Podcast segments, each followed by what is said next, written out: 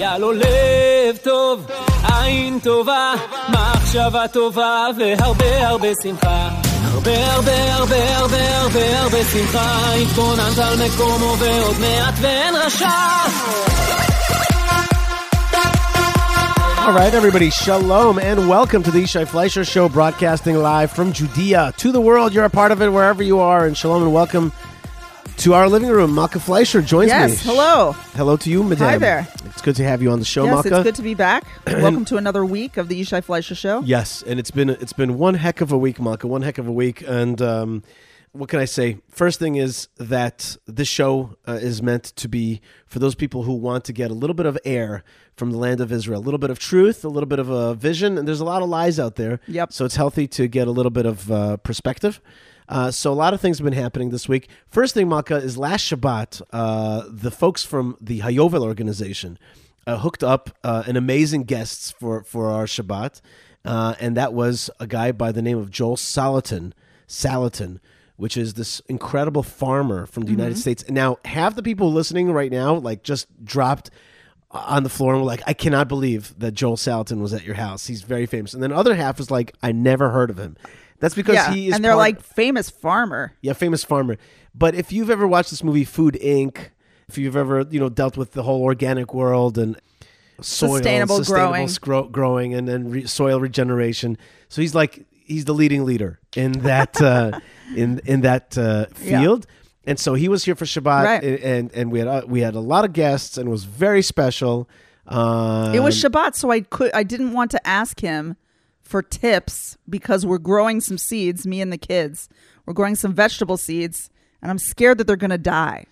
But I didn't get to ask him anything because on Shabbat you're not really supposed to talk about. But you stuff. did go Saturday night Yes. to to uh, uh, an event Yes. that the Hayovel organization, which is which is really Bible lovers volunteering the land of Israel, organized in the South Hebron Hills for like 40, 50 farmers Right. came to hear this guy talk and this about was just one of many events. right. And and and and this this man who's very well known in his circles uh, and runs a very successful farm in Virginia.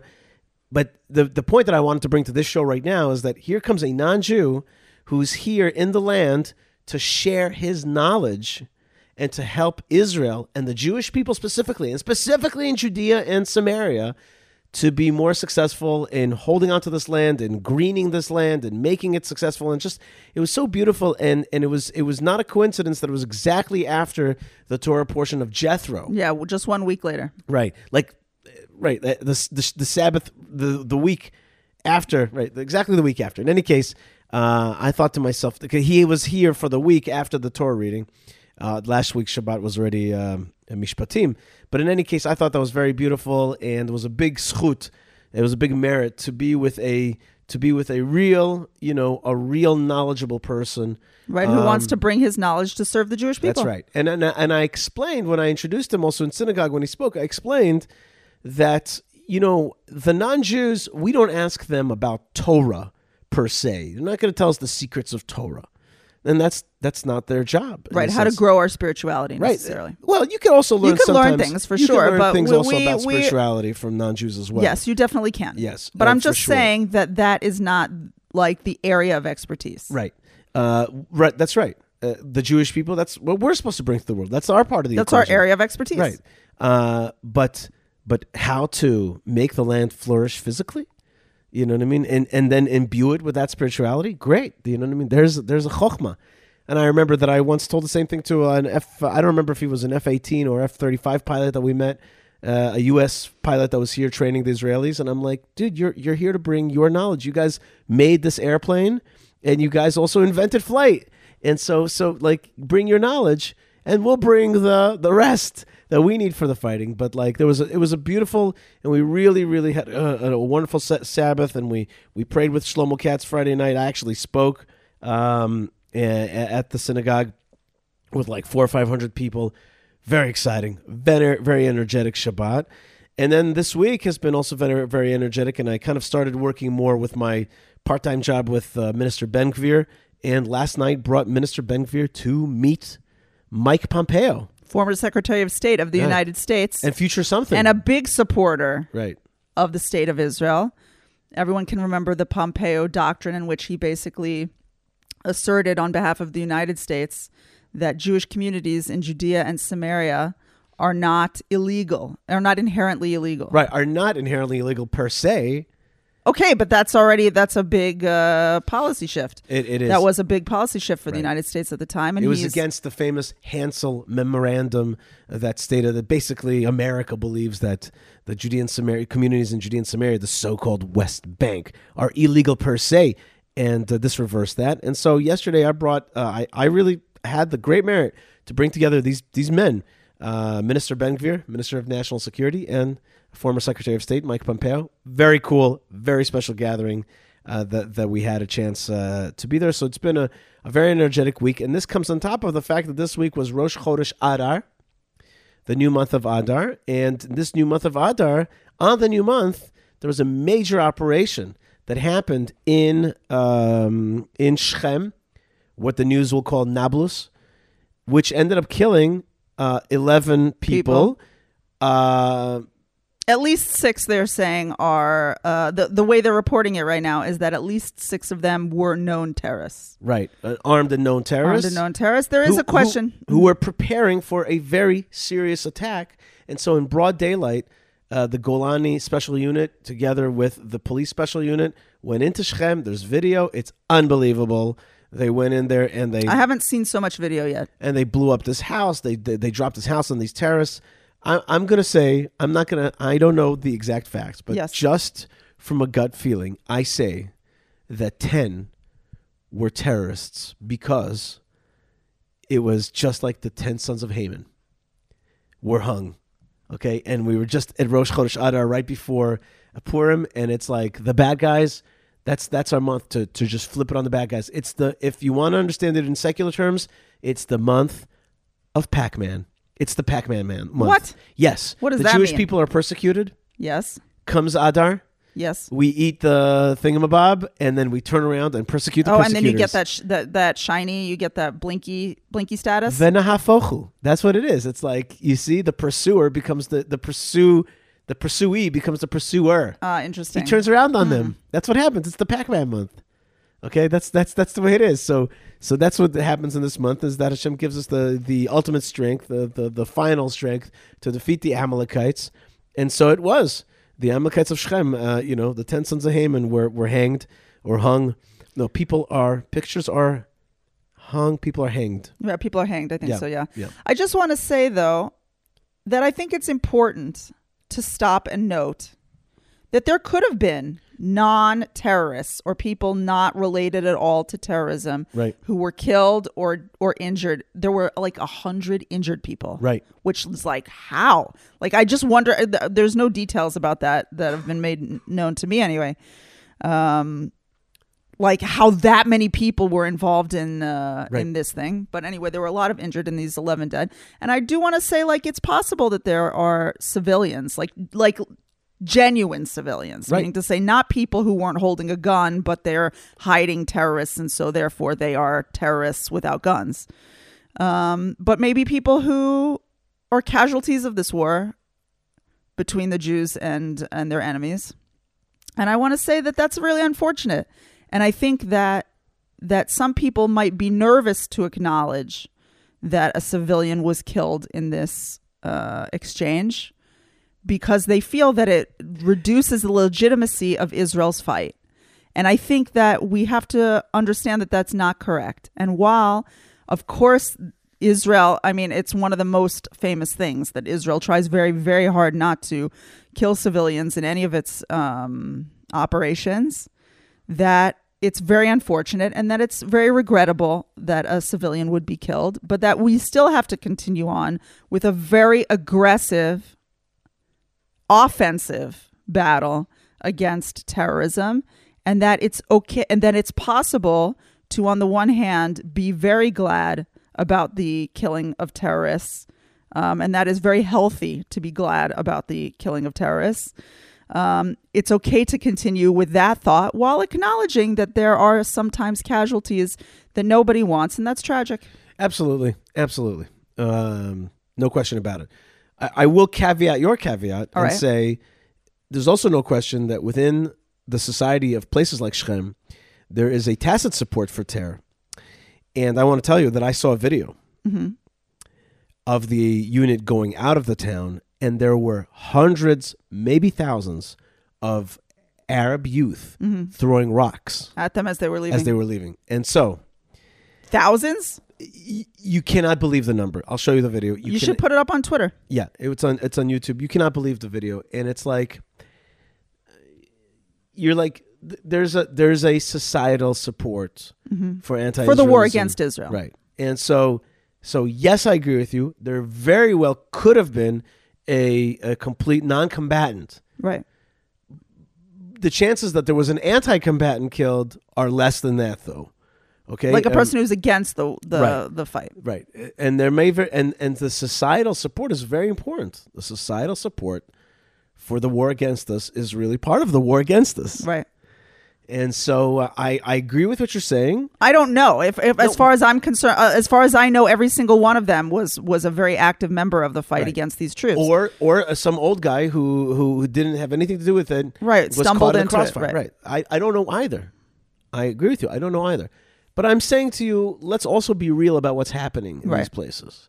Which is there's a there's a drummed up support against Israel, and that place is a a den of not a lion's den as they call themselves, but a, but a, a den of uh, you know of of hate against Israel, and so so that that's been fought. Okay. uh, well, I just want to say though that that's not the end of that story. The Yeah. the uh, and the end of that story hasn't happened yet. But basically, um, last oh, last night overnight, um, forces in Gaza shot six rockets. terrorists, jihadists, Yes, the Hamas, the the Islamic Jihad, the, those folks. Right. I don't I don't know which organizations were responsible, but anyway, rockets were fired at Israel last night and because of the grace of God plus the uh, Iron Dome missile defense system, those rockets were neutralized with no harm to anyone or to any property as far as I'm aware.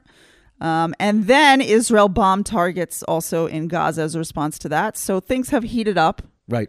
here. That's um, right. I mean, they've been hot. You know, we had the several murders uh, that we have dealt with over the last few weeks of of uh, truly innocent Jews, um, and so it's a little bit of a hot time. Um, and this, we you know, we have this new right wing government, and I think everyone is watching That's right. to see how we'll well, some people are to watching, this. other people are testing, and there's definitely a lot of forces out there right now to dethrone this government.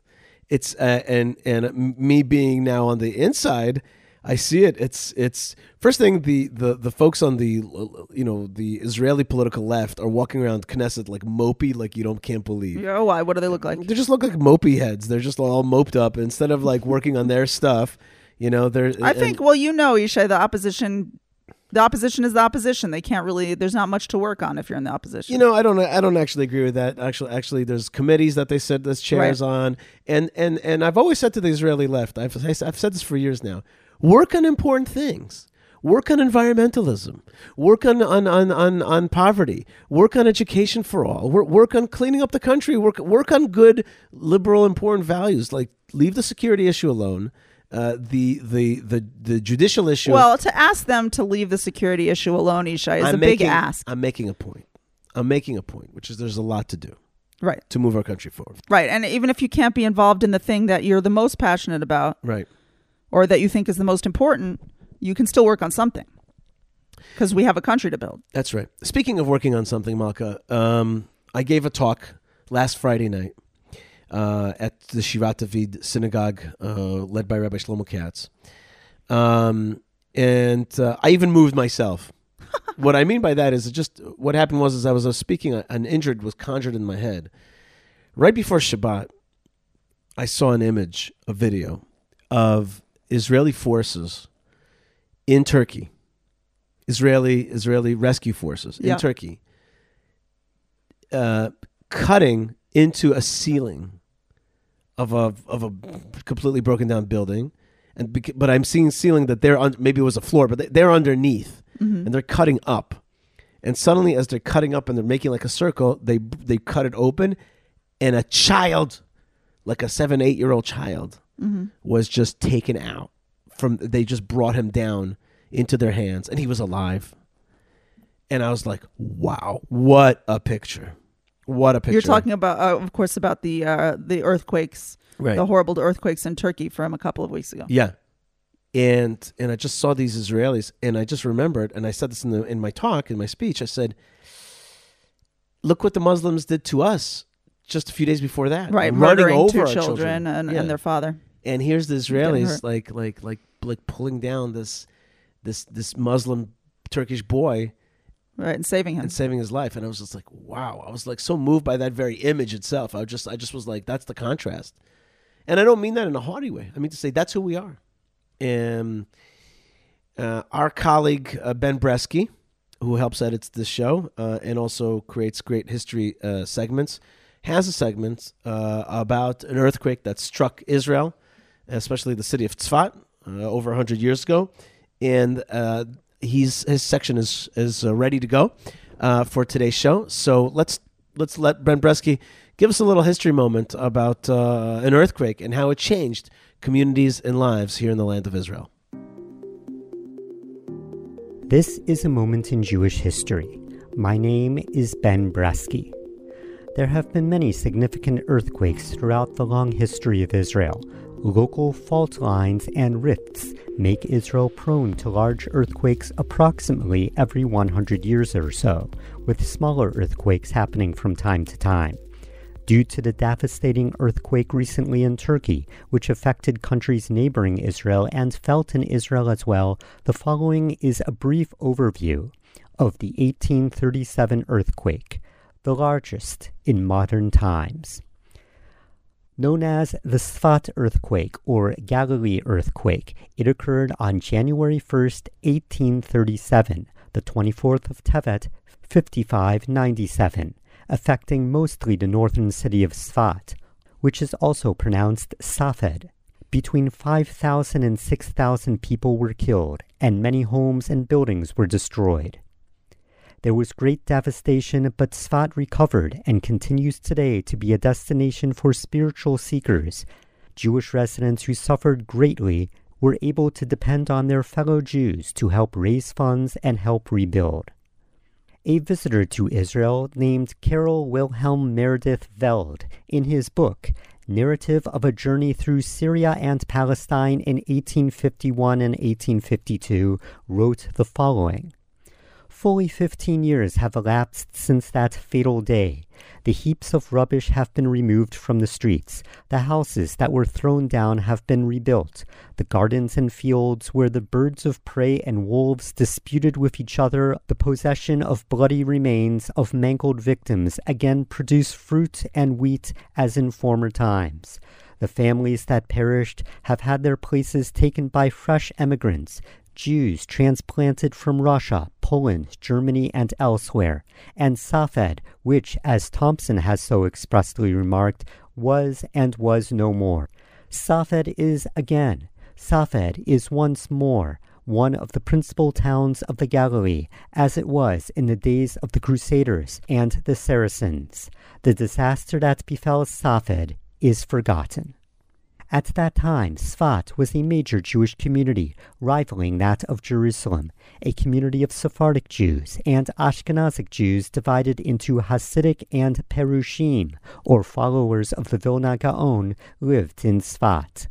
The Perushim were led by Rabbi Yisrael of Sklov. They saw their residence in the land of Israel, and Sfat in particular, as part of their spiritual heritage and the first step in the coming of the age of redemption. Historians estimate four fifths of the victims of the earthquake were Jewish. The old Jewish quarter of Sfat is still located on a hillside and back then had row above row of houses.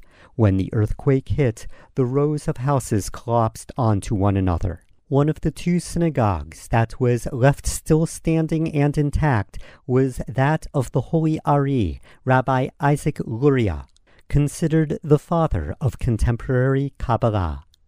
One of the survivors was Rabbi Avraham Dov of Ovruch, known for his famous book Bas Ayin. It was between Mincha and Mariv, afternoon and evening prayers, a time when most of the men were in synagogue when the tremors began. The Rebbe cried out to his fellow congregants to assemble to the ark, where they laid on the ground and began praying with all their might. Local tradition records that most of the synagogue was destroyed. Most of the roof had collapsed, but the part over the ark where the worshippers had clustered did not. A plaque outside the rebuilt synagogue can be read today, which is dedicated to the miracle.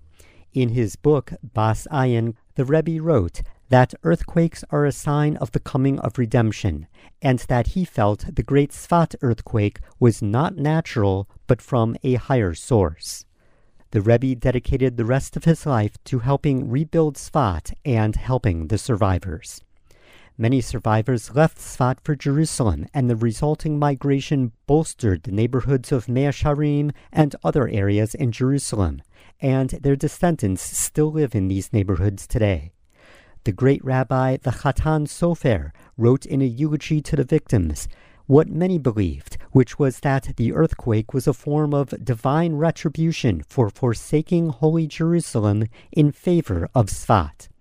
Other rabbis and community leaders were noted for staying behind to help the injured and rebuild, and many noted traditions that earthquakes are a sign of the coming of Mashiach. The Jewish residents of the land of Israel at the time faced challenges due to the Ottoman Empire, who imposed steep taxes on their communities and in many instances banned them from living in certain cities. Ashkenazic Jews were banned from living in Jerusalem during a certain period. After the earthquake, the Ottoman authorities issued a special decree allowing Jews of all backgrounds to live in Jerusalem, and the majority of the Perushim left the north for Jerusalem was eventually filled by Jewish communities who immigrated to Israel, who helped revive Sfat. For decades afterwards, the Jews of Sfat still marked the 24th of Tevet as the date of the Great Earthquake. This has been a moment in Jewish history. My name is Ben Bresky, and for more information, you can email me at bbresky at gmail.com. That's B B R E S K Y at gmail.com. Thank you for listening, and shalom. Thank you very much, Ben Bresky, and very interesting, very fascinating. Uh, and a lot of people love the Ben Bresky history segment, so thank you very much for that.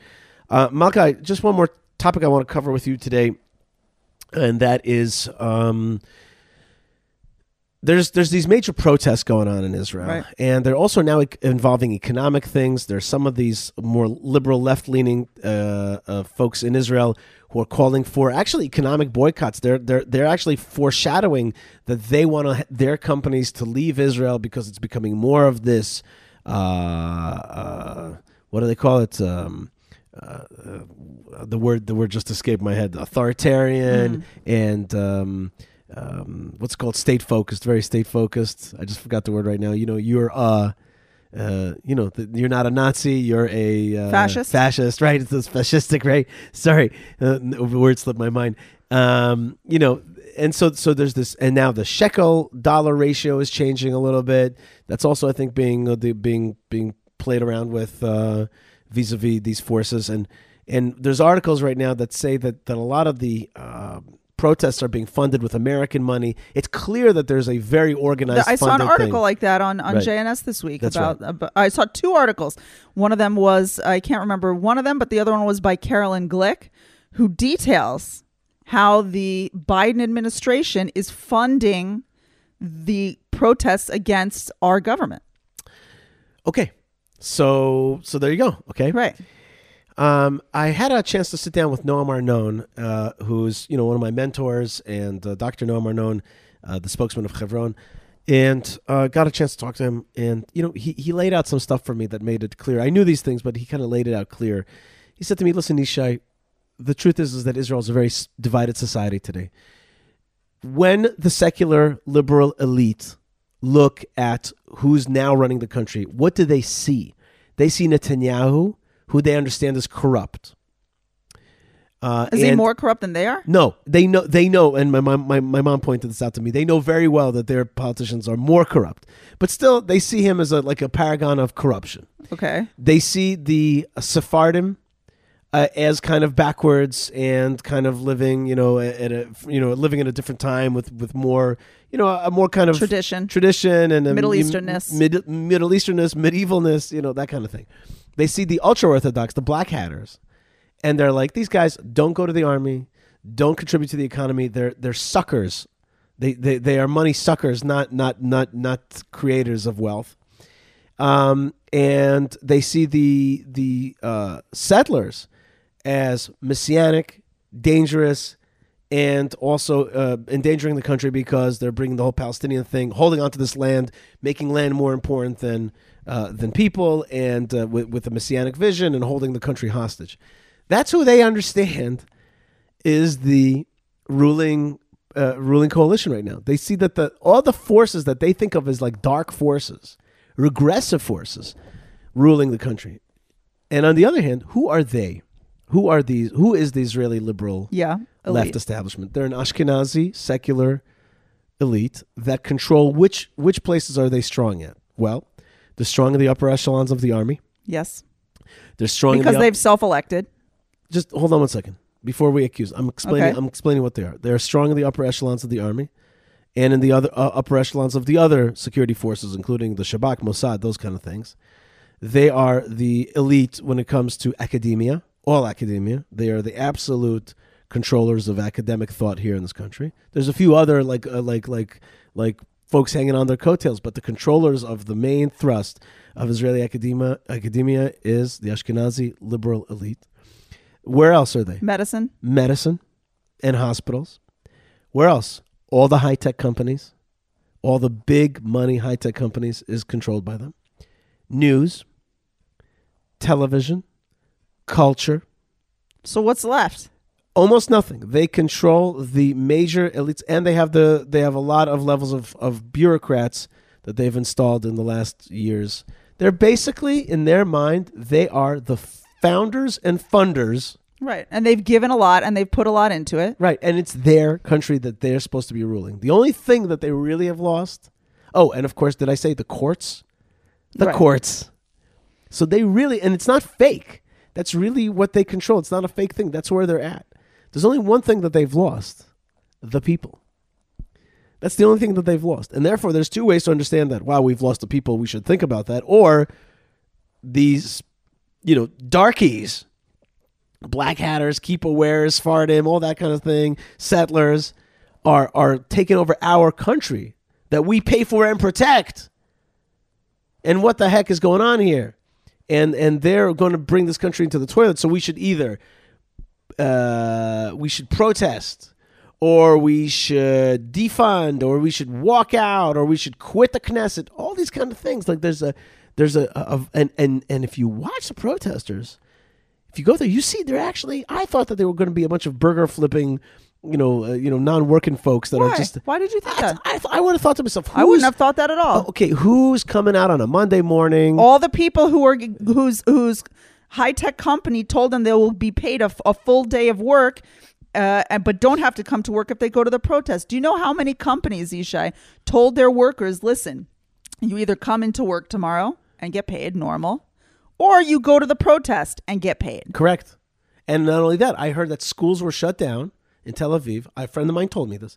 School was shut down in Tel Aviv, and the kids were sent on a bus to protest. And the, the, the parent was like, I didn't, where did I agree yeah, with I this? Where did- want why- my kid to learn math today. Anyway, but I'm, I'm not going there. I'm not going to the accu- accusatory All right. aspect right now. I'm going to a different thing, which is there is an honest to goodness clash of interests and, and shall we say, a societal, inner societal clash. The good news, the good news, and my mom pointed that, this out to me, is that there's actually a lot of agreement. The protesters came with flags of Israel. We're into the flags of Israel. We about issues like Iran. We're in agreement about Iran. Do we want a strong army? We all want a strong army. Do we believe that this is a Jewish state? Yeah, we believe this is a Jewish state. We have disagreements about land of Judea and Samaria. We have disagreements about the Supreme Court. We have a few disagreements, but there's uh, but we are Hebrew speaking, Israel loving. Okay, that's nice. Okay, I'm just getting to I think point. that's a little bit of a niceification of the You'll, of the questions, but all right. Here's here's the bottom line that I'm trying to get to today. I'm not going to get through the whole thing. I just want to make one tight point, which I'm developing now in my mind, And folks out there can hear it now. You want to have any comments on that, please write me, Yishai, YishaiFleisher.com. There's two ways to go. There's two models in history. Either we have a divided model, like the divided kingdoms of Israel and Judah, Joseph and Judah basically in disagreement in in in in uh, basically saying we can't get along. We got two different modalities of how we want to run the Jew the, der the Jewish state, and there's the secular Tel Avivian, you know, liberal, pro-gay, anti-Judean Samaria, but yes, strong in business and all these elites and all this and television, and all that, as, as opposed to the other Judean more traditional, more religious, more more Jerusalem, uh, and more you know in, in a. Uh, uh, But people who don't have experience holding power or Holding building power. things that are huge. That's right. Okay, so we either going to have that divide, or we're going to go to a different mode, which is what's very lacking in Israel, which is I call this mutual appreciation, mutual love. It doesn't have to be. We cannot be homogenized. We're not going to all be the same thing. But wouldn't it be nice if we really were like, you know what? Tel Aviv is a beautiful, vibrant city, incredible action that's coming out of there. And its sister city, or maybe the other way around, but the sister city to that is Jerusalem, the ancient, the spiritual capital, biblical, uh, the Torah learning. And those two, the combination of those things, those two poles, is actually what Israel is, and that's the beauty of Israel. And and if we could, and and you've said this things like like this in the past. For example, you've said, if the Torah learners would only have a picture or a name of a soul of Israeli soldier, and would and would learn all day in the in the honor of this soldier that's out right to protect him. there's a way that we can be more respectful and loving of the other and seeing the other's prowess and power instead of what's happening today, which is clearly a civilizational kind of, well, let's call it societal civilizational Right, and it's really and frankly like it's not like the religious are necessarily so much better at this. Like I find that that some of the things Yeah, I, I did not imply that. Right. I find that some of the ways that we treat secular people are also like a little bit a little bit I mean, you can judge in the sense that you can think that not keeping Shabbat like keeping not keeping Shabbat is definitely wrong and and more things like that, not wanting to be a part of that way of life. But at the same time, I think that what you're saying really is to be able to at least see the good aspect of the other person. Definitely. And that doesn't have to excuse what you think is not right with that other person. You know- but you can at least see what's good, what is yes good with that other person. You know what it is, Malkah? Much of what we do in life comes from the way we perceive ourselves, the way we have a, we have a program to understand where we're going and what we're trying to reach. And when you have a when you have a self image, a kind of postcard, a kind of identification, you're like, I am this, and therefore I'm I have to do that in order to be this. You know, I, I it's it's many times our self image is the way that we uh, the program that we follow. I contend to you that these are two different self images: the Torah traditional side and the modern Tel Aviv side. I call it in simple in, in to, to simplify it, I call it Jerusalem and Tel Aviv. These are two different images of what Israel, self images of what Israel is supposed to be, how it's supposed to look like. Is it a modern, secular, successful state like the other nations? Or is it a you know special Torah, but not so into the the the other cultural and, and high tech and all that kind of stuff? So which which one is it? And I submit to you that if we internally started internalizing an image where the beauty of Israel is that we represent both. So that I'll give you an example. Let's say a secular person gets a, a visitor from America. Yeah. So he goes, I'm going to take you to the beach. I'm going to take you to the high tech centers. I'm going to take you to Tel Aviv. And then we're going to go for Yerushalayim. We're going to go to Yerushalayim and, and see, you know, and, and see the, the yeshivas there and the shuk and the, the kotel or whatever it is. We're going to have a spiritual day. I think And- there are plenty of people like that. Yes, yes. There are plenty of people. I'm not saying something that's totally radical. I'm saying if we, let, us say when you go to AIPAC, you Yeah. go to AIPAC, the way that they present Israel is strictly the Tel Aviv Israel. Really? Absolutely. It's a strictly Tel Aviv Israel. How? It's- How's that possible? How can you like get around all the history and the archaeology and the spirituality you- and the but- Jewishness? Because that's not your self image. You you could touch it, but it's just an it's a throwaway. the the cherry What is tomato. this Silicon Valley? Like Yes. this is a whole country filled with people. Yes, but it's the Silicon Valley, which is the interesting thing at the, at these conferences. I'm saying to you that, and, and imagine somebody comes visits a religious person. He says, "Okay, today we're going to go, you know, to this, this, this, but then we're going to go down to Tel Aviv and see the ultra modern city and see the whole thing." And and But each see each other as a threat. that's Yishai. what I'm saying exactly. That's exactly. It's an exclusivist outlook. It's a it's a it's But they're also kind of right. no, they were kind of totally wrong. And we have another model in Jewish history, which is called Zebulun and Issachar, Zvulun ve'Issachar, which was one was the business-minded tribe, and the other one was the Torah-learning tribe, and they actually fed off each other.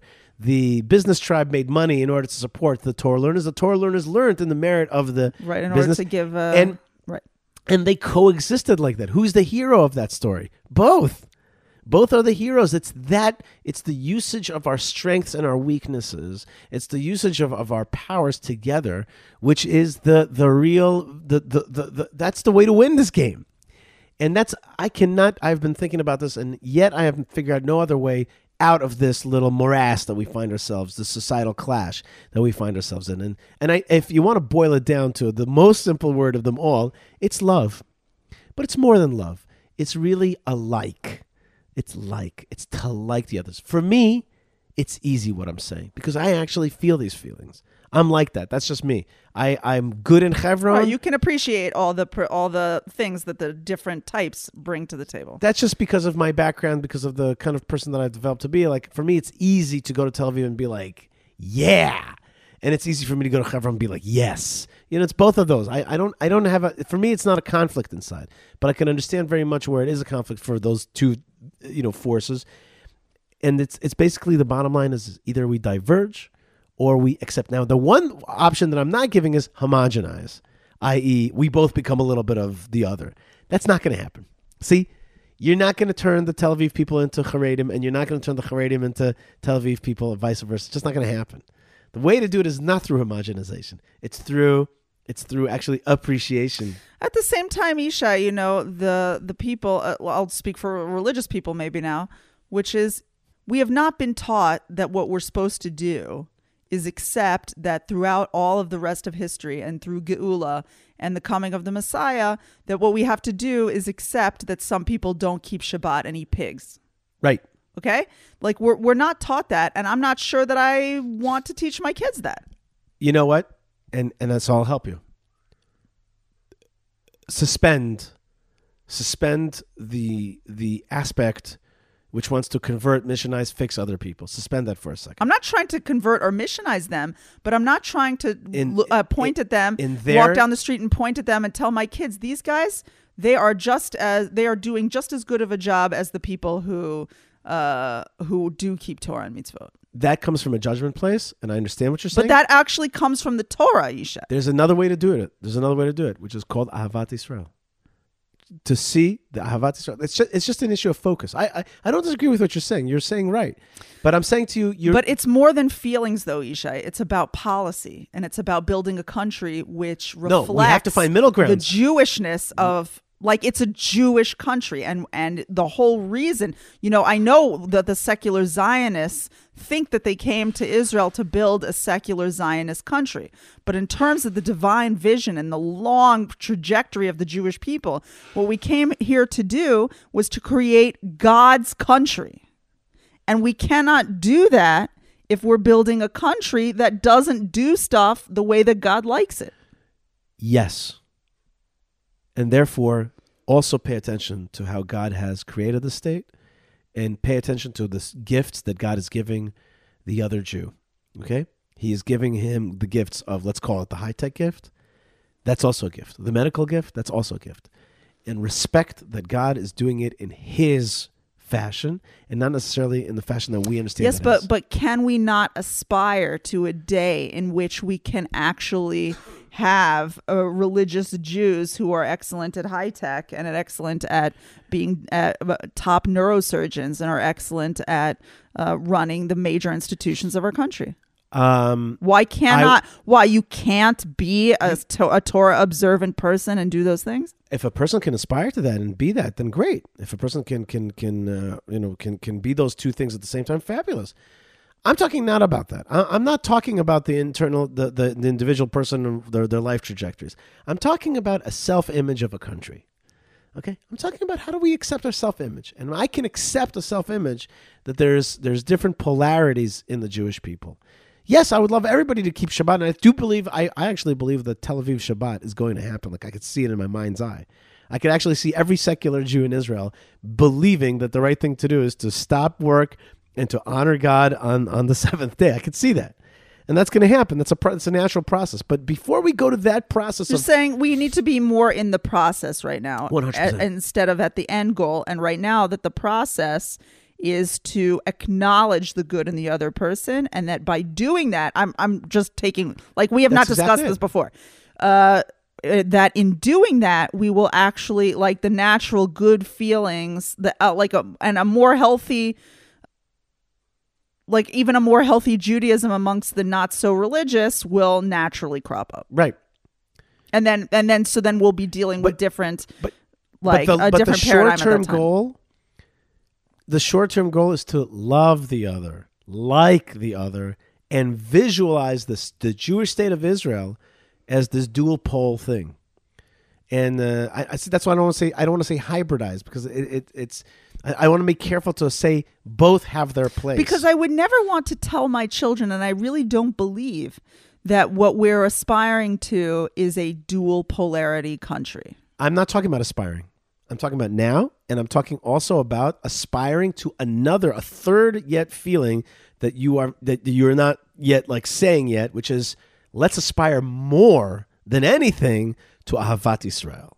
Like that is what we should aspire to. Like and before we make everybody from religious, let's aspire to within ourselves and within the other, aspire to a love of of Am Israel. And that's what we need right now a little bit more. We need a little bit more like like let's not win in terms of our vision of how the state is. Okay, but As here's, long, here's of a course- question in one second, one second. practicality. As long, of course, as they're not cutting down your state. Meaning to say, if they're cutting down the the Jewish state, we got to fight that, and that's what we're doing right now in Knesset. Right. I agree with that. We got to fight. Yeah, but how do you how does the average person, Yishai, educate their children in this way? Like of course you tell them to love every Jew, right? But if you tell the you know your kids, listen, it's all good this way and this way, then they then your kids will not go in a direction that you believe in. it's not about all good. It's not about saying that you could say this is our path. We respect our path. But the kid could be like, I'll just go to that path. I like that path better. No, you, you, we have a Torah, we have a truth, but within the Torah, there's a value of Ahavat Israel, and there's also to see the strength of the other, to see the strength of the other. I walk around Tel Aviv, I feel at home. I, I want to feel at home. I feel at home, and if there's a kosher restaurant, I feel more at home. And there is today more kosher restaurants. P.S. By the way, there are more kosher restaurants in Tel Aviv than ever before. Right. There's also a train that only in the last few years has brought these two polarities, these two cities closer. Right. Much e- much more easily. Right. Uh, and so and so we we just have to how should I say we have to see see the see the see the awesomeness of the other, see the power, harness the power of the other.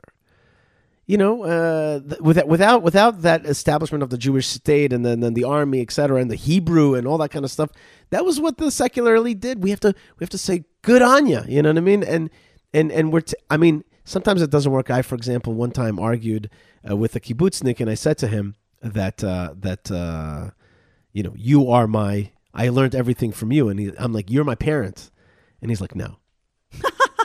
I'm like no no. See, we learned holding on to the land, fighting for the land, developing the land, the Hebrew language. We learned it from you. He's like I'm not your parent. I'm like no, you really are though. And It's funny that you say that because uh, Bezalel Smotrich, um, one of the uh, national religious ministers in the government now, um, he put up a video on Twitter today of a guy who came and played like it looks like a Breslover, but I'm not sure. He played um like some like I love Bibi song or something out like really loud out of the window of his car as the protesters were walking by. And he, there was no violence. He was smiling. It was sort of meant to be like like a little bit a dig on them, but like a little bit of like a like a friendly dig. Yeah, it was, like a counter protest. A It was a counter protest, Yeah. and it really was not with. with d- he definitely did not have any kind of look of malice on his face whatsoever. And he like ran into like someone he knows or his sister. sister. His his sister. sister was protesting against the government and, and uh, not religious, and he's like very religious. Right. A- a- another part of that you have to know is that he looks like an ultra orthodox Jew with side locks, Right. with the peot and a big black kippah. But Yinon Magal was the one who posted. He said, "This is one of my brothers from my unit, the Sayeret Matkal unit." Right. He had who had he had So Choser B'Tshuva or something, but he was once He may like a, look to you- like a super soldier. Right, he and may he look knows a lot about this country. Right, But anyway, he did this protest, right? And and Bezalel wrote something like Achim Anachnu, like we're brothers. right, So then somebody commented in the comments, they're like, You're not my brother, you're my enemy. right, exactly. And so, Yishai, what you're talking about is like very high and very beautiful and ideal. But as you have just now um, given evidence of when you had this discussion with the kibbutznik, and what I'm giving evidence of, this secular person, uh, anti government person commenting on Bezalel Smotrich's post, there are plenty of people who look at the other side today and go, wow, you guys are great. We're brothers. And then the other person will turn around and be like, no. Right. That, that, that, that- that's Malkah. That's how we started the whole conversation. We have a civilizational clash. That's from the get go. That, that's when that's that's the. But I'm saying that the problem of Just- love is not necessarily coming from the side that we can influence. The, the religious side, the Torah side, the land of Israel side. The the people who are having a love problem might be on the other side, and No I don't know how to get to them. No doubt. And I'm saying that we've got to create a new self image of the state of Israel. Malkah, we're out of time on this. I want more people to write to us and uh, discuss it. Yishai, YishaiFleisher.com. And uh, let's just talk a little bit about the folks that uh, make the show possible today. Uh, that's our good friends at Retro Watch Guy. I just saw a great watch at retrowatchguy.com that I really like. Yeah, you showed it to me. Yeah, it's really cool. was funky. It is funky. Uh, it is a funky early Oh, 70s. it's literally called funky. It's funky. Well, it's funky early '70s Omega Dynamic Auto. It is a beautiful. It's ellipsoid, solid steel yeah, case. it's a different really shape than I've ever seen on a watch. Right. It's a beautiful. It's got it's got like gray colors, but like also, and it's Omega. Omega is Yeah, that's cool. good. That's like an investment up in there. I don't know. I don't know if it's I think investment or not. Omegas are considered like a like a, you collect them and they go up in value. Well, it's a beautiful, beautiful watch, I think, and uh, it's at retrowatchguy.com, and you could get check it out there. And they are great sponsors of our show, so thank you very much for that. We had some delicious prohibition pickle last week for. Prohibitionpickle.co.il. Right, we had some delicious prohibition pickle. The uh, now it's it's still cold season, so we had some uh, some nice uh, fermented pickles. That's made by Chaim. Good for my gut. Yeah, good for our Got gut. some holiness in my gut there. Okay, some yeah, pickle. it was very good. That's right. That was very good. That was awesome. So, Prohibition Pickle is a proud sponsor of the show, and we are proud to be associated with them. Check out their website. Very good website. Lots of fun stuff. Buy your Ashkenazi revival, but this is Ashkenazi without uh, the so the societal uh, civilization conflict. Right. Okay, the only conflict that you'll find is the the the There is some spicy Right. like schrug sauce. the biome will defeat any bad stuff that you have in your gut. That's the only thing. So that's uh, so that's retrowatchguy.com. It's prohibitionpickle.co.il. Uh, and of course, coupon code Yishai will help you in both of those places. That's a lot of fun. Uh, right now, we're part of three different uh, amazing news networks. Uh, one is called jns.org, jns.org. Uh, wonderful news, great email, on the ball, beautiful look. They'll give you the news that you need, all the news that's fit to print uh, from a rational, truthful point of view. So check it out. That's from the land of Israel, but all about Jewish news uh, around the world. Uh, so too for JewishPress.com. Uh, more edgy, uh, more for first person narrative, but a lot of amazing information uh, there. And I and a love their great email. daily email. That's right, called Jewish Express. A lot of fun.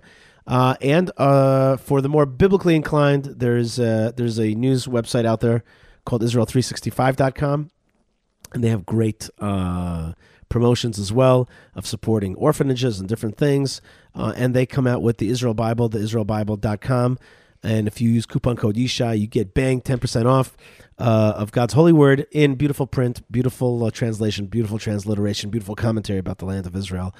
So that's all there. So those are three great networks that you definitely want to be connected to. And so that's that's a way to touch Israel every single day from your keyboard or wherever you are around the world. Uh, another way to uh, touch Israel is when you get here, Go up to the Temple Mount. Don't miss it. You know, don't miss checking out the Temple Mount. It'll change your life and your spiritual uh, uh, uh, inner content. It'll. It, I mean, like after you eat a prohibition pickle, put on a retro watch guy, Wow. read a little bit of news from the networks. Then you go up to the Temple Mount. Forget about it. You're a totally different person. All we ask you is to take a dunk, wear the proper shoes, go with the right people, and the right people are high on the highonthehar.com. High, H I G H on the har, H A R, highonthehar.com.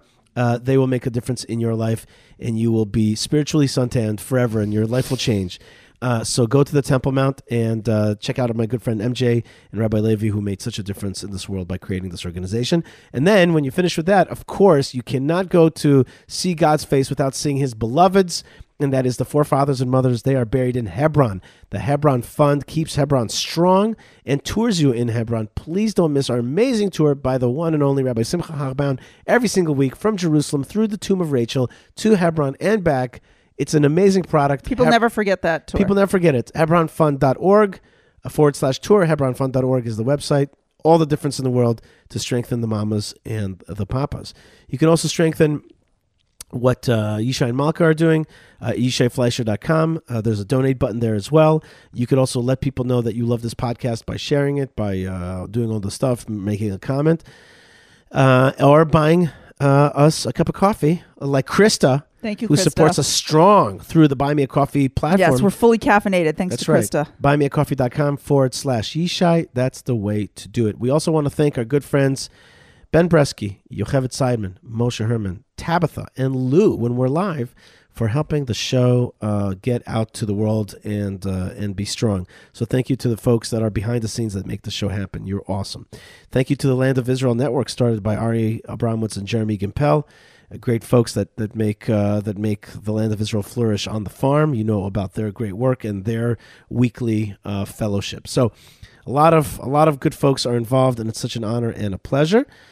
Uh, and now, Malkah, the show continues. Yes. Uh, I've got two more interviews that I want to play for you. Uh, one um, is with the one and only, one of the greats of our time, Yes. Rabbi Steven Pruzansky. Ooh. He's one of my favorites. Wow. He's just he's just a person that I that I just think is well spoken, well thought out, and a leader. And uh, he puts his money with where his mouth is. He puts his mouth where his money is. He he he made Aliyah. He was a great rabbi in Teaneck. Now he's here, and I met him at the Besheva conference. And right after that, you're going to hear from another uh, superstar, and that is Josh Reinstein of the Israel Allies Con- uh, Conference, Israel Allies Coalition, that I bumped into uh, in the Knesset at a very at a very uh, pregnant moment uh, in the Knesset. So that's two interviews that are coming up, and we'll be back right after those to say goodbye. Lots of love. Stay tuned. Stay connected. Stay part of the story forever, because that's what it is. When you're plugged in, you're plugged into Netzach to eternity and forever. Malkah Fleisher, thank you so Shabbat much. shalom. Shabbat shalom, Madame. God bless you, and we'll be right back. Amen. All right, folks, Yishai Fleisher here. I'm at the Besheva conference. That's the Arutz Sheva Israel National News uh, conference, a yearly uh, uh, policy conference. And, you know, I worked at Arutz Sheva for seven years. I remember when this conference was just starting. I even had, uh, I helped in this conference originally. Now I'm here as a visitor, uh, checking out what's going on. And the conference today is at the Vert Hotel in Jerusalem, close to the central bus station, between the bus station and actually the Knesset. Um, and it's also the scene of a lot of interesting speakers, but also the scene of a protest that has actually entered into the hotel lobby and making noise. Maybe you can hear it a little bit in the background. Uh, in the audience, a lot of interesting people, including Rabbi Steven Pruzansky, uh, one of my favorite rabbis, uh, uh, a great rabbi of Bnei Synagogue in Teaneck, emeritus now, formerly. Now he made Aliyah move to Israel, as he promised he would. Also a great lawyer and also a person who I actually enjoy his lessons very much on podcast, uh, including a great series on King David on the on the Book of Samuel one and two. Excellent stuff. Uh, Rabbi Steven Pruzansky is also known as a social commentator, uh, famous for uh, not being tight-lipped, but tell telling you what he really thinks. Uh, Rabbi Pruzansky, I think you're in a unique situation right now, unique position to be able to give me a perspective on Israel a little bit, still as a still as a fresh insider with still some of the perspective from the outside. Here we are sitting in a hotel lobby, protesters, you know, pushing in their with their horns and their drums, blazing their things, uh, and a, a nationalist conference, a right wing conference, left wing protesters. What's the atmosphere in Israel right now? How, how are you reading this whole thing? Well, Yishai, nice to be here with you. This is actually probably my seventh or eighth conference. I used to travel from America in order to participate in the conference for two days in years past. And now, after hiatus, I'm back, and the conference has always had sparks, meaning there are always hecklers from the audience. They're always very respectful, but when a, a, leftist politician spoke, they didn't mince words, and this was an open society, and people talk uh, openly to even politicians with authority and uh, positions of authority. As he, today, you had also a similar response, uh, maybe a, a, little different than in the past, because while Simcha Rothman was speaking, you had the classic tactic of the left start yelling "Busha, Busha," start to shout down a speaker with whom they disagree. And I think part of the issue with the demonstration upstairs taking place now is this really this inability on the left to tolerate that there might be another viewpoint. And perhaps they should open their eyes, open their ears, and hear what the other side has to say. So I look at what's called the rift in uh, Israel society today, and much of it is fabricated, manufactured by the left. People who are threatening this will lead to civil war where they're the ones who are, are threatening the civil war. They're the only ones who will carry it out. So it's a, a little bizarre to even look at it in those terms. It's as if I, I, I had a dispute with you and we're at 10 paces, and I say to you, one more step from you and I'll break my leg. And you take another step, and so I break my leg. I can blame you for breaking my leg. I was the fool who broke my leg all these people making all these threats about the end of democracy and the end of freedom and the, rise of civil war and a kara ba'am, a rift in society, they're the ones who are causing it. As if they're blackmailing the democratic process and saying that if you don't accept the, the decision of the minority, those who lost in the election, and you insist on carrying out the platform for which you are elected, then we will bring down the uh, society. It's insane. It's undemocratic at its core. And you think just of the judicial reforms that are being proposed, some of the speakers this morning made the point several times that really, what are we talking about? Changing the composition of the Judicial Selection Committee to give the government, the elected government, a coalition, whatever it might be, right or left, the dominant voice in choosing the Supreme Court justices? Well, that's the way it is in most of the world. Almost every democracy in the world uh, has the political branch appoint the judiciary. It's like that in America, in Canada, in Britain, Germany, all over the world it's like that. The notion that the justices should choose themselves, that's not only undemocratic, that is unprecedented. That doesn't exist anywhere in the world. But what they do ensure, as a result, is ideological conformity, which is what they want. At its core, I've given a lot of thought to what's going on, and at its core, the, the court system the judicial system, Supreme Court, and to a great extent the media represent the basis of Hachlana. Hachlana, the forced secularization of society, meaning those who want a Jewish state in name but not in reality. And they're the ones who are, are pushing a far left agenda. They're the ones who are uh, uh, trying to destroy settlements, uh, new or old they're the ones who are pushing a Palestinian state. They're the ones who are pushing the homosexual agenda. They're the ones who want to denude the Jewish state of its Jewishness.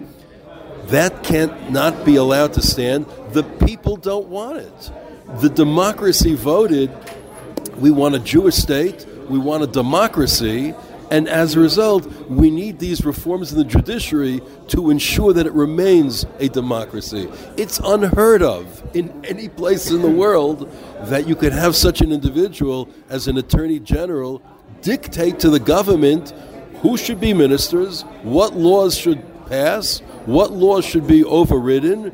It's unheard of to give so to vest so much power in one person without any constraints or balance or accountability, it can't be. That itself is undemocratic. So when the hecklers came in this morning and shouted, shame, shame to Simcha Rothman, there was another heckler who responded to them, dictators, dictators. All right, that was me. Interesting, I, uh, on that point that you just made, I read an article in the Wall Street Journal by Ruth Wisse. It was written very uh, densely. You have to kind of parse it out But her bottom line point, which could have been written in a more uh, colloquial way, is that look at the liberal branches. In a, the same liberal branch, the same American Jews on the liberal spectrum want a weaker Supreme Court in America, and here they want a stronger Supreme Court. It all it's nothing to do with any kind of system of justice. It has only to do with one thing: who's in charge, who, who's the power. In America, it's become a conservative leaning court, so they want to, de- de- you know, uh, uh, uh, with less strength. And here, it's becoming a, a more uh, conservative uh, uh, elected government, which could elect a more conservative court. So they don't want that. So here they want a stronger court so that they can keep their liberal power, and there they want a less strong court. That's basically what we're talking. We're just talking about power. Yeah, it's all about power. Consistency is not the strength of the left.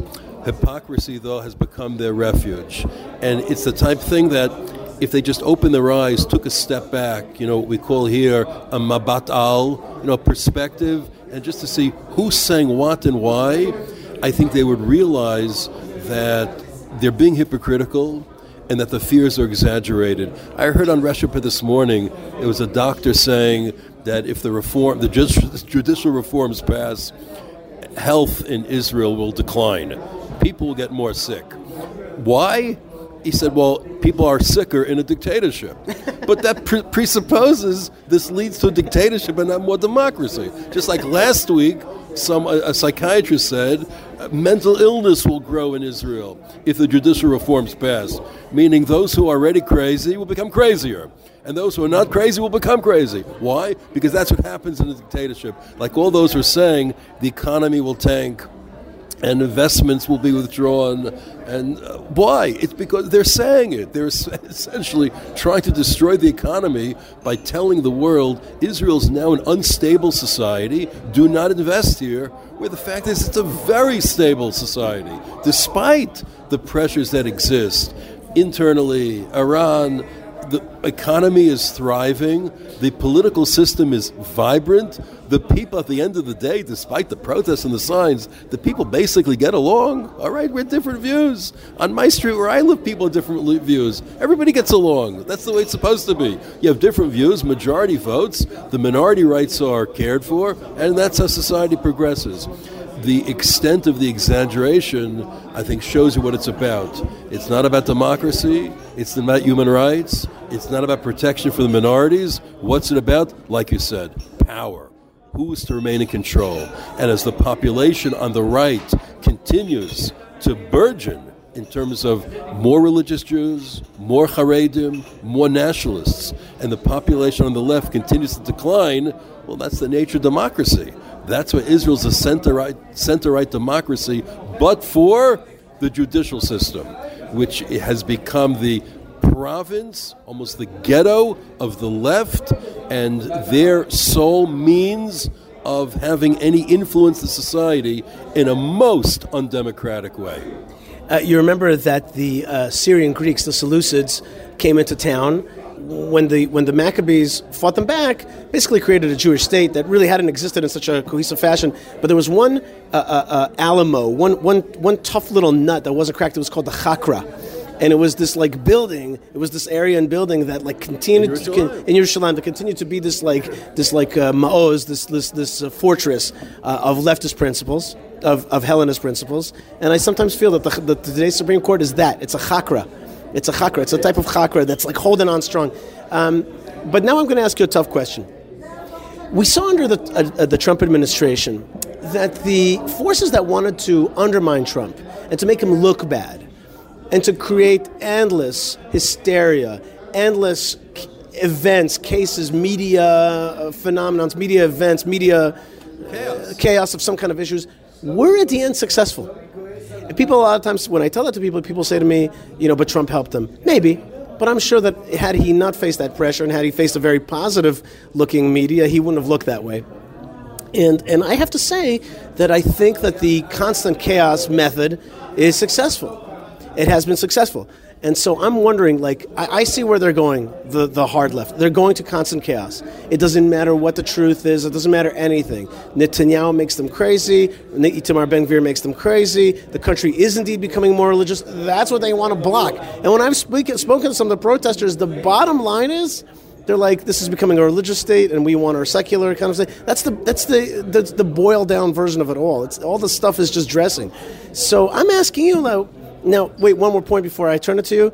I spoke to a very important person here in Israel, and I said to him, "How are we going to deal with this?" He said to me, he had a plan. He said to me, "We're going to throw everything at them, all kinds of changes. These kind of changes, no kinds, those kind. They won't be able to understand where we're coming at them."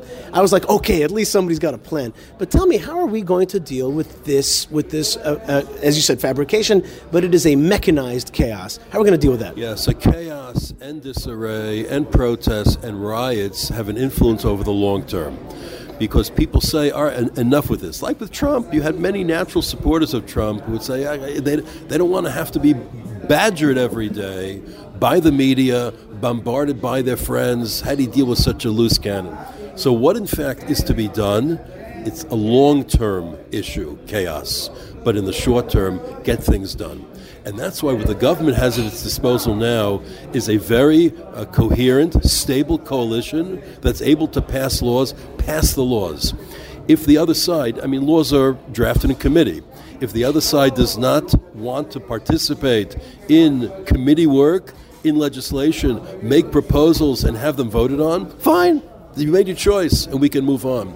The worst thing the government can do is to listen to President Herzog, who, you know, Kalakavod, he has his own interests. And, and Tom Nides, who has backed. Uh, Tom Nides, it's a chutzpah. Yeah. But at least uh, Herzog, I think he has the interest. He, he wants a, a, civil and civilized society, but time is not in the interest of the coalition. Do not slow things down. That's do what you're not saying. slow things down. Right. The, the, the first uh, reading will take place later today or tonight. The worst that Netanyahu can do his things that like he's done in the past is to pull these bills and say no we need peace in society they will never get done. The way to get it done is to get it done and then to show people a month two three months from now that not much has changed in society in terms of your daily lives but in terms of the court system we have now made progress and those changes you'll see in a year two or three they will become more reticent about intervening in purely political matters. You have to also separate the jobs of the attorney general and the chief prosecutor, obviously, but that it's the next stage. But do it quickly. When you do it quickly, first 100 days of administration, then in fact people will see the results and the protests will end. People want to go back to work, want to go back to their lives. And they'll see that, no, that no, nothing changes. I mean, the great fear, which I like, it always uh, surprises me, the great fear is that we're going to institute a Sanhedrin and start executing everybody. like, I don't know where that comes from, all right? Even the Sanhedrin didn't execute people in its day when it existed. So this imaginary Sanhedrin that's going to start stoning people, like, where's that from? It comes from ignorance ignorance begets fear, and fear begets the riots and the chaos and the protests that exist, but it's all unwarranted, it's unnecessary, and at the end of the day, it is debilitating to society. Our last question. Uh, it, we've been talking to Rabbi Steven Pruzansky, and we've been focusing on your legal understanding of things and societal. I want to turn your hat onto the rabbi mode for a second. Is there a, a period of time which you would liken this to? Like now that you've come from America, you kind of come to Israel.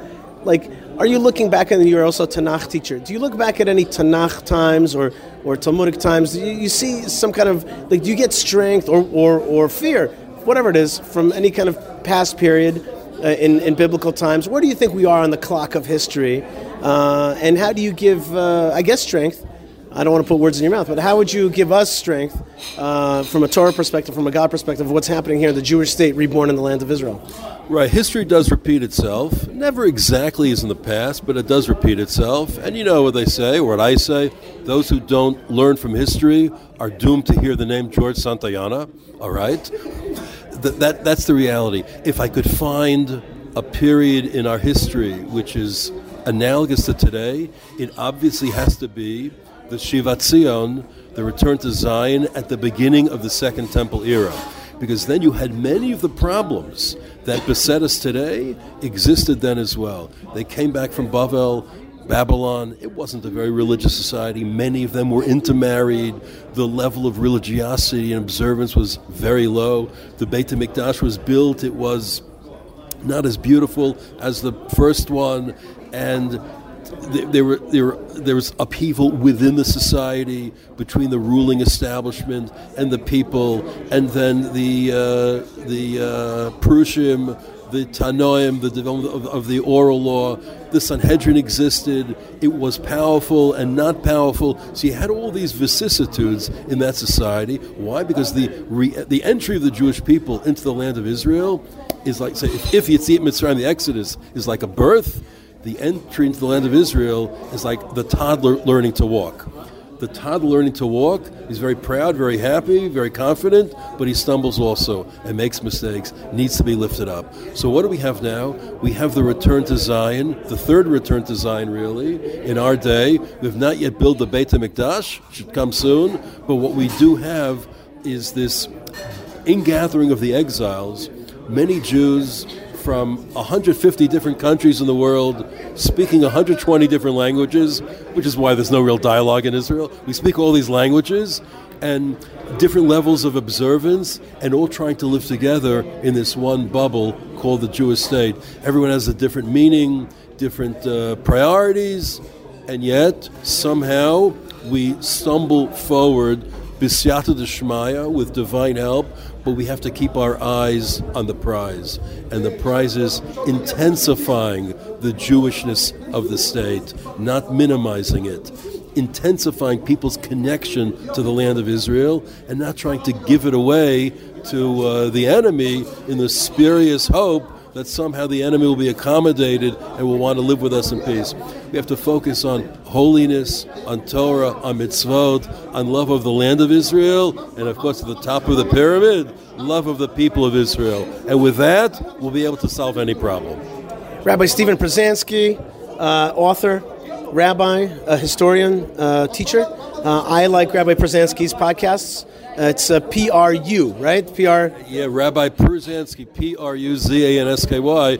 Says RabbiPruzansky.com. By the way, I have a book coming out next month called Road to Redemption from Kodesh Press. Road to Redemption. It should be ordered, listened to. It's about Pesach, Passover, the holidays to come, but it goes into many of these struggles that we have today as well. Very exciting. I'm looking forward to that book. Congratulations, Road to Redemption. Rabbi Steven Pruzansky, thanks so much for joining us here at the Besheva Conference in Jerusalem. Thank you very much. All right, folks, Yishai Fleisher here in Knesset. I'm standing right now between the uh, food court of the Knesset members and the plenum, and I'm looking at a big screen uh, of Knesset member Simcha Rothman, the head of the Justice, Constitution, and Law Committee, and he's about to offer up the uh, amendment to the laws that basically call for a new way, more, more representation of elected Knesset members to choose the judges. That's what's happening. I'm standing right here next to Josh Reinstein in the hallway here. Josh Reinstein uh, is the head of the Israel Allies Foundation, an organization that reaches out to parliamentarians around the world that are pro-Israel and strengthens them and gives Israel support around the world. He's one of the guys that shows you that yes, we do have support around the world. You're uh, you look pensive. I've never even seen you look pensive. I feel like we're in game time. I know that you're also a football coach, so I feel like we're in game time. Is that right? Is that what's going on here? Well, it's interesting to see how this really plays out. You got a situation where uh, you have uh, the left that's very much against this, and you got the right that's very much for it. Uh, we have a legislative system here and a judiciary that's been seen as very left wing in the past. So um, either side uh, could claim victory, but it looks like uh, it's going to go through the first reading at least, uh, and it's an exciting day. It is exciting. Now, we just had a walkout, not exactly a walkout, we had a little street theater where Knesset members unfurled flags of Israel. This is a great trick. The flag of Israel, in this case, represents the anti judicial reform, or what we'd like to call democratic reform. That's the new term we're using the reform for more democracy uh, that we're trying to push through. Uh, and you're standing here in the hallway right now. On this side are folks, the Knesset members that are getting kicked out of the plenum. This side is the uh, the screens right in front of us. You see Simcha Rothman's up there. He's going to be offering up You excited for this moment? Do you think it's going to pass? And and what is if you can give you can drill down specifically what you think this law is supposed to be really calling for? Well, I think that it's an exciting moment because it's historic. You know, we're in the Knesset. There's never a dull moment. This is uh, part of Israeli history. Now, of course, even if this passes, it still has to pass two more votes. Uh, people who are for this law can't get too excited right now. There's a long way to go.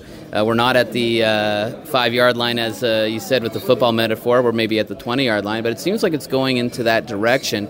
What's ironic is that what people are, are calling it undemocratic don't understand is that the majority of democracies in the West actually, the parliament or the head of state picks the Supreme Court member. So uh, a lot of people around the world are saying these reforms are undemocratic, but they seem to be in line, from what I know, and I'm not a lawyer, with uh, most Western democracies.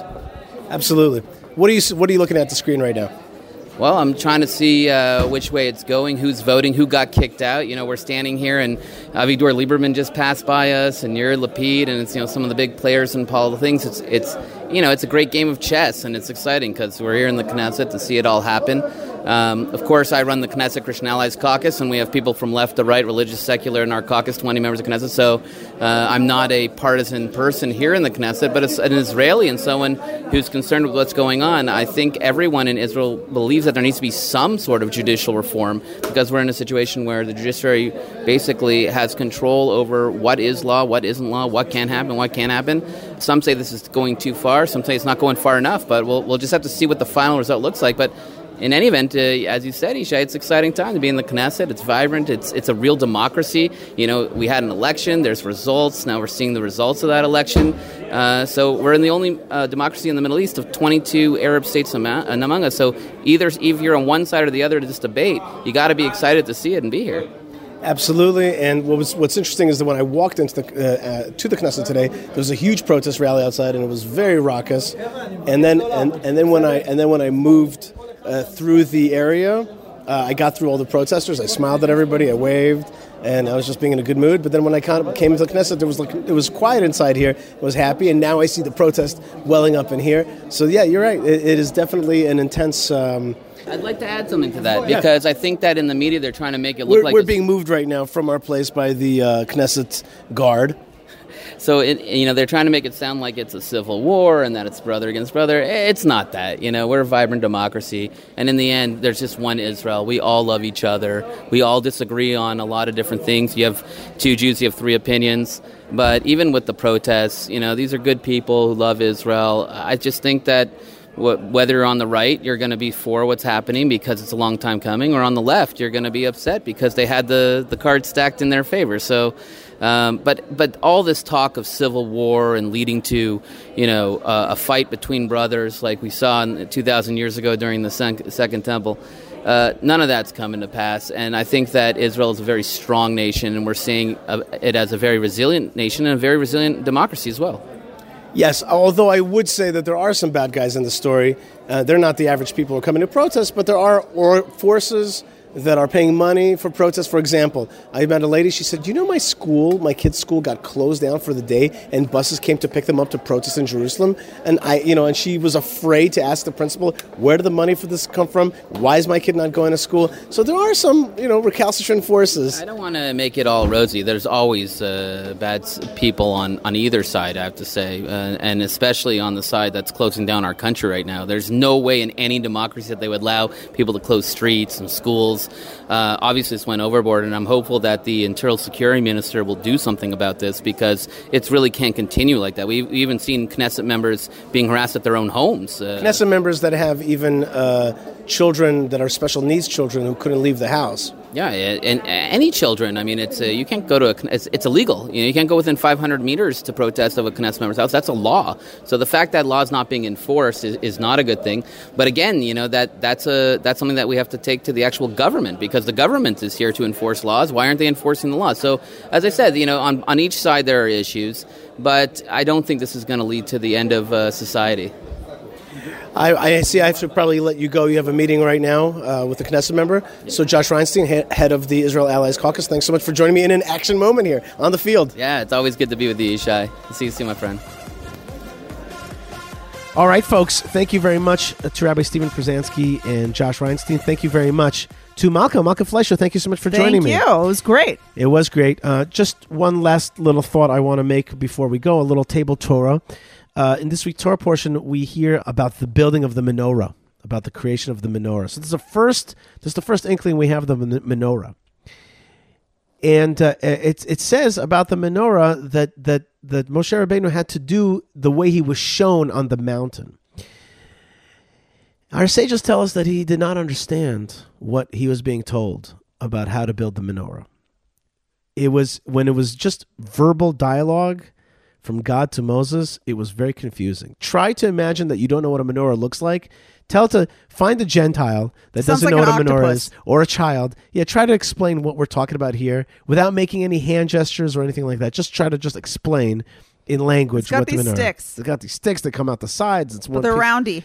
Exactly. It's very hard to explain. So then what happened was, according to the sages, and then and according to the verse, you understand it says, "Re'eh ve'aseh," do as as as you were shown. Do as you were shown. The rabbis say that on Mount Sinai, God showed Moses the menorah. Um, and it showed, and he showed it to him in a menorah of fire, in a menorah of fire. What I want to say is, uh, I have I have much to say about this, but I want to say one just one thing. Nobody says when was that menorah shown to him. Was it exactly when he got the commandment? I contend to you that Moses saw the menorah at the burning bush. At the burning bush, God showed him the menorah, the menorah in Yerushalayim. He showed him the whole vision. God shows the vision to the great ones in order that they may fulfill it. And already at the start of his career, God didn't show him the Exodus. He showed him the full and final completion of a Jewish state, built Jerusalem, a temple inside of it, a third temple inside of it, and the light of it going to the world. He showed him in that fire, that unceasing burning bush, that simple bush, that nothingness that God created in his great vision and had in it a fire that never went out. And basically, that fire that never went out means that, yes, there will be efforts to put it out. And it'll seem like it'll go out, but it'll never go out. It'll be lit yet again. And that's the menorah in Yerushalayim. It's been destroyed twice. The original copy of that fiery menorah is in heavens. Moses saw it. And at the end, that's exactly what's going to be in Yerushalayim. That's where we're going. So that's a little thought that I wanted to give to you guys. Uh, that that Moses was shown the whole vision right at the start, the the completion, and that's what we say in Lecha Dodi Sof Maaseh b'machshavat chila. The end, the end creation was already shown as a thought, initial thought. When we have an initial thought of where we're going, when we share God's uh, thought of of what is supposed to be in this world, we can we can orient our whole life towards that goal. And that's why we all have to do a homework this Shabbat, and that is all of us have to sit down on the couch or sit down at work, wherever you are, and meditate upon the menorah in Yerushalayim. That's your homework from the Yishai Fleisher show. All of us have to meditate upon the menorah coming out from Yerushalayim. The more of us that think that thought, the more it'll be out there in the collective consciousness of the world. We have to put into the collective consciousnesses of the world good thoughts, big thoughts, the thoughts of light, of God's revelation. And the ultimate vision of God's light and revelation from Jerusalem is that menorah. And that's why it's so important to understand that Moses saw it. It's because all of us have to see that as well. So your homework, if you choose to accept it, uh, is to imagine that menorah. And if you want to send me a picture of a menorah or a drawing or a thing that's in your life that's the menorah, the light uh, of Israel, the light of God coming through Jerusalem, through Israel, to the world, and all of us sharing in that light, please send me an email with that picture, yishai yishaifleisher.com. Malkah, I want to thank you so much for being with me again, yet again today. Yes. Very fun. Thank you for having me on. God bless you for Yishai, Shabbat I Shalom. like your vision for Israel. May may uh, may it come soon. Amen. Amen. It's not my vision, it's God's vision, and He's just sharing, He's channeling it through us. And there, that's the greatest gift of them all, is when you have a little bit of channeling of God's vision uh, for this world. All right, folks, more great stuff is on the way. Stay tuned, stay calm, stay collected, stay part of the story, uh, and stay strong, and stay vigilant, and stay bright, because the light is channeling through you. Shabbat Shalom.